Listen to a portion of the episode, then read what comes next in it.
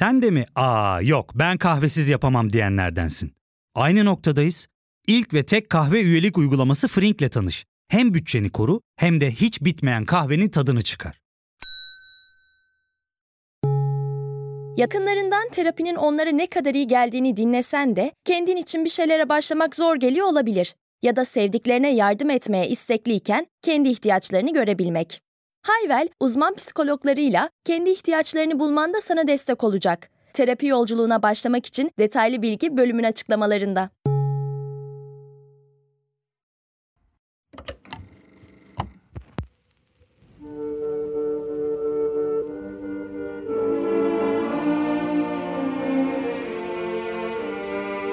Bugün 14 Şubat vesilesiyle masaya yatırmak istediğim konu aşk. Ve aşk denildiğinde benim kafamı çok açan, kendi deneyimlerimle de ilişki kurabileceğim en sevdiğim filozoflardan biri olan Spinoza'ya dönmek istiyorum. Çünkü Spinoza'nın aşk tanımlaması şöylesi muhteşem bir kavramdır, her birimiz ona böyle erişmelidir tarzında edebi bir yerden değil, duygular felsefesi, hatta duygulanım felsefesi ve hatta zihin ve beden ilişkisi üzerinden bir deneme kuruyor. Bu da beni çok etkileyen şeylerden biri. Uzun uzadıya Spinoza anlatmayacağım ama aşk fikrini en azından temellendirmek için bazı temel fikirlerden yola çıkmamız gerekecek. Mesela ondaki konatus kavramı, arzu kavramı, duygular, aşka karşı nefret gibi birkaç tane daha kavramdan bahsedeceğiz. Ve sizler de böylelikle aşka dair felsefi bir perspektif oluşturmak istiyorsanız Spinoza'dan belki ilham alabilirsiniz. Çünkü bana kalırsa söylediği her şey birebir doğru. Yani benim deneyimlerime dayanarak.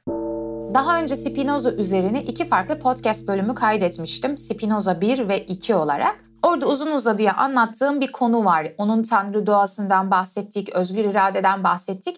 Eğer ki detaylı bir şekilde felsefesine dair bilgi almak istiyorsanız o iki bölüme gidebilirsiniz. Çok aşağılarda olmasa gerek. Şimdi ben direkt Konatos'a bağlanarak sürdüreceğim lafı çok uzatmadan. Konatus en temelde var olmaya çalışmak demek. Yani bir gayret, bir işi yapmak için gösterdiğimiz çaba, var kalım mücadelesi demek. Peki felsefe literatüründe Spinoza'nın bu Latince kavramı yüklemiş olduğu anlam ne? Var olan her şeyin ama bilhassa insanın kendi varlığını koruması için göstermiş olduğu eğilimler değil mi? Var kalım çabası, var kalım mücadelesi. Hayatı sevin veya sevmeyin en temelde her birimiz var kalım çabası konusunda ısrarcıyız gibi gözüküyor. Bu yüzden Spinoza'da aşkta işte bu var kalım çabası yani konatus kavramı bağlamında ele alınıyor.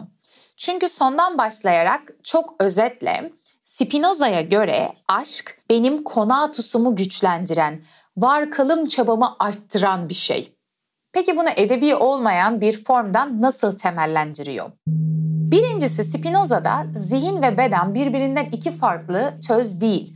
Hatta Spinoza'ya göre duygulardan bahsettiğimizde önce bedenin duygulanımlarından bahsetmeliyiz. Çünkü duygulanım nedir? Bir etki gelir, o noktada siz edilginsinizdir ve bu etkiler aslında sizin bedeninizde bir etkilenim yaratır, bir duygulanım yaratır değil mi? Karşınızda birinin işte dayak yediğini gördüğünüzde mesela irkilirsiniz ya da empati kurarak ona karşı merhamet etmeye başlayabilirsiniz.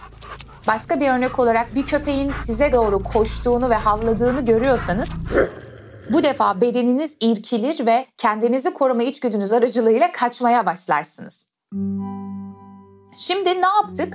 Duyguları bedenin duygulanımları olarak başlattık. Yani her defasında dışarıdan gelen bir etki var. Ve bedendeki bu etkileri deneyimleyen şey ya da bedendeki deneyimler aracılığıyla oluşan imajlar ne? Aslında onlar da zihinsel içerikler. Spinoza'nın beden zihin arasında kurmuş olduğu ilişki çok devrimsel. Yani 21. yüzyıla kadar zihin beden ayrımı konusunda ortaya atılan fikirlere bakarsak Spinoza'nınki gerçekten çok vizyoner ve öngörü sahibi. Kabaca şöyle demiş oldu çünkü. Zihin dediğimiz şey esasen bir kap, bir şey, bir töz değil, bedenin yaratmış olduğu imajlar silsilesi. Yani biz aşk, nefret, keder herhangi bir duygudan bahsettiğimizde onu algılar, bedenimde oluşan duygulanımlar ve bu duygulanımların bir parçası olarak zihinsel içerik yani imajlar bağlamında ele almalıyız. Bu noktadan sonra da Spinoza duyguları üç temel duyguya indirgeyebileceğimizi söylüyor ve diğer bütün duyguların da aslında bunların kombinasyonlarından oluştuğunu iddia ediyor. Burada bahsettiğimiz birinci şey var olma gücüm dediğimiz yani konatus'un en temeli olan şey arzu. Bu gücün yani var kalım çabamın artışı olarak adlandırabileceğimiz sevinç ve var kalım çabamın azalması olarak adlandırabileceğim de keder. Ya fark ettin mi? Biz en çok kahveye para harcıyoruz. Yok abi, bundan sonra günde bir. Aa, sen Frink kullanmıyor musun? Nasıl yani? Yani kahvenden kısmına gerek yok. Frink'e üye olursan aylık sadece 1200 TL'ye istediğin çeşit kahveyi istediğin kadar içebilirsin. Günlük 40 TL'ye sınırsız kahve mi yani? Çok iyiymiş. Aynen. Hatta şu anda 200 TL'lik bir indirim kodu da var. E hadi hemen indirip üye ol da bu fırsatı kaçırma. Terapiye başlamak, içinden çıkamadığın döngüleri kırmak, bazı yanlış bulduğun kararlarını değiştirmek ve kendinle beraber daha huzurlu bir yaşam inşa etmek için atabileceğin en değerli adımlardan biri. Hayvel ile yoğun yaşam tempona uyum sağlayarak online terapi seanslarını takvimine göre ayarlayabilirsin. Bini aşkın uzmandan sana en uygun terapisti seçebilir, podb10 koduyla indirimden yararlanabilirsin. Detaylı bilgi açıklamalardaki bağlantıda.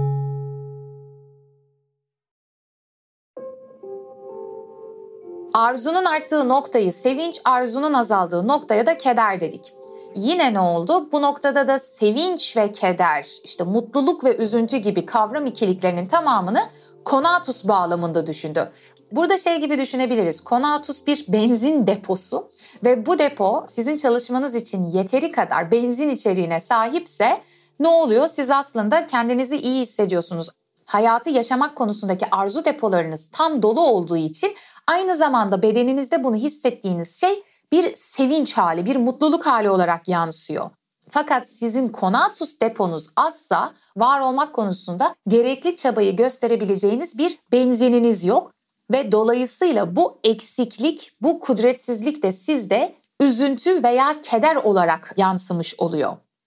Spinoza'nın bahsettiğinin zihinsel kavramlardan ziyade bedensel bir durum olduğunu anlamak oldukça önemli. Çünkü ne demiştik? Biz duygulardan ve duygulanımlardan söz ederken aslında zihin ve bedenin birbirinden tamamen iki ayrı töz olmadığını, bedenin aldığı etkilerin imgesel düzlemde yorumlanması ve bu imgesel düzlemdeki durumun tekrar bedende vuku bulmasından bahsediyoruz.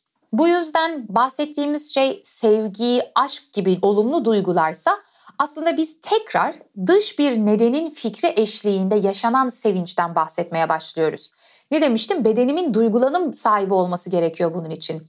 Karşımda beni seven, hatta beni sevmesi konusunda tam olarak neden bulamadığım halde bana sevgi gösteren, aynı zamanda onu tanımak, anlamak konusunda da bende bir merak uyandıran duygulanımlar, karşılaşmalar, sevinçli karşılaşmalar olduğu için benim konatusumu güçlendiriyor. Ama karşımda mesela benden nefret eden biri olduğunda onun benden nefret etmek için yeterli gerekçesi olmadığına da inanıyorsam bu defa zorunlu olarak ben de ondan nefret etmeye başlıyorum. Çünkü duygulanım dediğimiz şey aslında biraz da etkiye tepki meselesi değil mi? Spinoza'da özgür irade ve nedensellikten bahsetmiştim. Yani bizler özgür irademizle keyfi bir şekilde düşünemiyoruz ve eyleyemiyoruz. Dolayısıyla bu karşılaşma ister istemez bende bir duygulanım yaratacak. Ama bu duygulanımın sevinç mi, keder mi yaratacağı aslında biraz da o karşılaşmanın içsel dinamiklerine bağlı. Ve sevinç yaratırsa benim konatusumu arttıracak, keder yaratırsa bu defa konatusumu azaltacak. O yüzden şunu düşünmenizi istiyorum. Aşık olduğunuzda nasıl hissediyorsunuz? Gerçekten yaşama kudretinizin arttığını hissediyor musunuz mesela? Ciddi bir heyecan, anlamlandıramadığınız bir sevinç, bulutların üzerinde yürüme hissiyatı, sadece onu düşünmek gibi meseleler esasen karşımdaki kişi benim varlığımı daha da güçlendirdiği için, konatusumu arttırdığı için. Fakat buradaki duygulanım süreci tek taraflıysa yani platonik bir aşktan bahsediyorsak bu defa ne oluyor? Hiçbir şey yapmak istemiyorsunuz. Hayattan umudunuzu kesiyorsunuz sabahtan akşama kadar neden istenmediğinizi düşünüyorsunuz ve hatta belki de bütün gün yataktan çıkmak istemiyorsunuz. Çünkü bu yaşamış olduğunuz karşılaşma anı, bu etkileşim bu defa sizin konatus deponuzu boşaltmış oldu. O yüzden bu bölümü dinleyenler şunu deneyebilir. İçerisinde bulunduğunuz ilişki sizin konatusunuzu arttırıyor mu, azaltıyor mu? Eğer ilişkinizin karşılıklı sevgiye dayandığına inandığınız halde bu ilişkide olmak sizin var kalım çabanızı zayıflatıyorsa ilişkiniz üzerine tekrar düşünmek isteyebilirsiniz. Birdenbire Güzin ablaya bağladım ama aslında konu felsefe konuşmaktı. Günün anlam ve önemine istinaden aşktan bahsettik ama burada çok temel bir mesele var. Bunun altını çizerek bu bölümü bitirmek istiyorum. Spinoza insan krallık içerisindeki bir krallık değildir demişti. Yani bütün doğaya baktığımızda nedenselliğin etkisini görüyorsak bir belirlenim varsa aslında biz de bu belirlenime tabiiz. Sadece kibrimizden biz nedensizce eğleyebileceğimize yani özgür irademiz olduğuna inanıyoruz. Bütün insan ilişkileriniz, gittiğiniz bir kafe, izlediğiniz bir film, okuduğunuz bir roman aslında farkında olun ya da olmayın sizde bir duygulanım yaratacak ve zihinsel içeriğinizi değiştirecek ve akabinde de sizin konatusunuzun artmasına veya azalmasına yol açacak. Hani şey türevi sözler vardır ya, ne yersen osun, etrafını ne kadar iyi şeylerle sararsan o kadar iyi olursun. Bana arkadaşını söyle, sana kim olduğunu söyleyeyim. En çok vakit geçirdiğin 5 kişinin ortalaması bir hayata sahip olursun gibi sözler aslında Spinoza felsefesi açısından bunlar çok anlamlı. Çünkü daimi olarak karşılaştığınız ve ilişki kurduğunuz şeyler sizin yaşama kudretinizi ya azaltacak ya arttıracak. Bunun başka bir ihtimali yok. O yüzden bilgece olan şeylerden bir tanesi sanırım imkanlar dahilinde kontrol edebileceğimiz ölçüde konatusumuzu kuvvetlendiren karşılaşmalar yaratma eğiliminde olmak. Bu bölümü dinledikten sonra belki elinize bir kağıt kalem alıp neleri yapmak benim yaşama kudretimi arttırıyor, neler azaltıyor diye listeleyerek azaltanları hayatınızdan çıkartmak istersiniz. Şimdilik söyleyeceklerim bu kadar. Konatusunuz bol olsun. Gelecek bölümde görüşene dek meraklı kalın.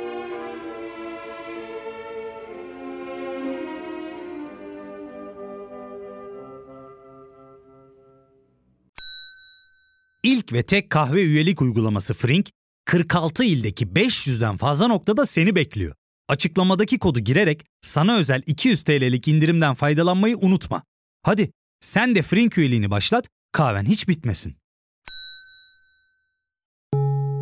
Hem bugününe hem yarınına katacaklarıyla terapi yolculuğuna ve daha iyi hissetmeye bugün Hayvel ile başla. Açıklamadaki linkten Hayvel'i indir, ücretsiz tanışma görüşmelerinin ardından bütçene uygun seans paketini seç ve terapi yolculuğuna başla.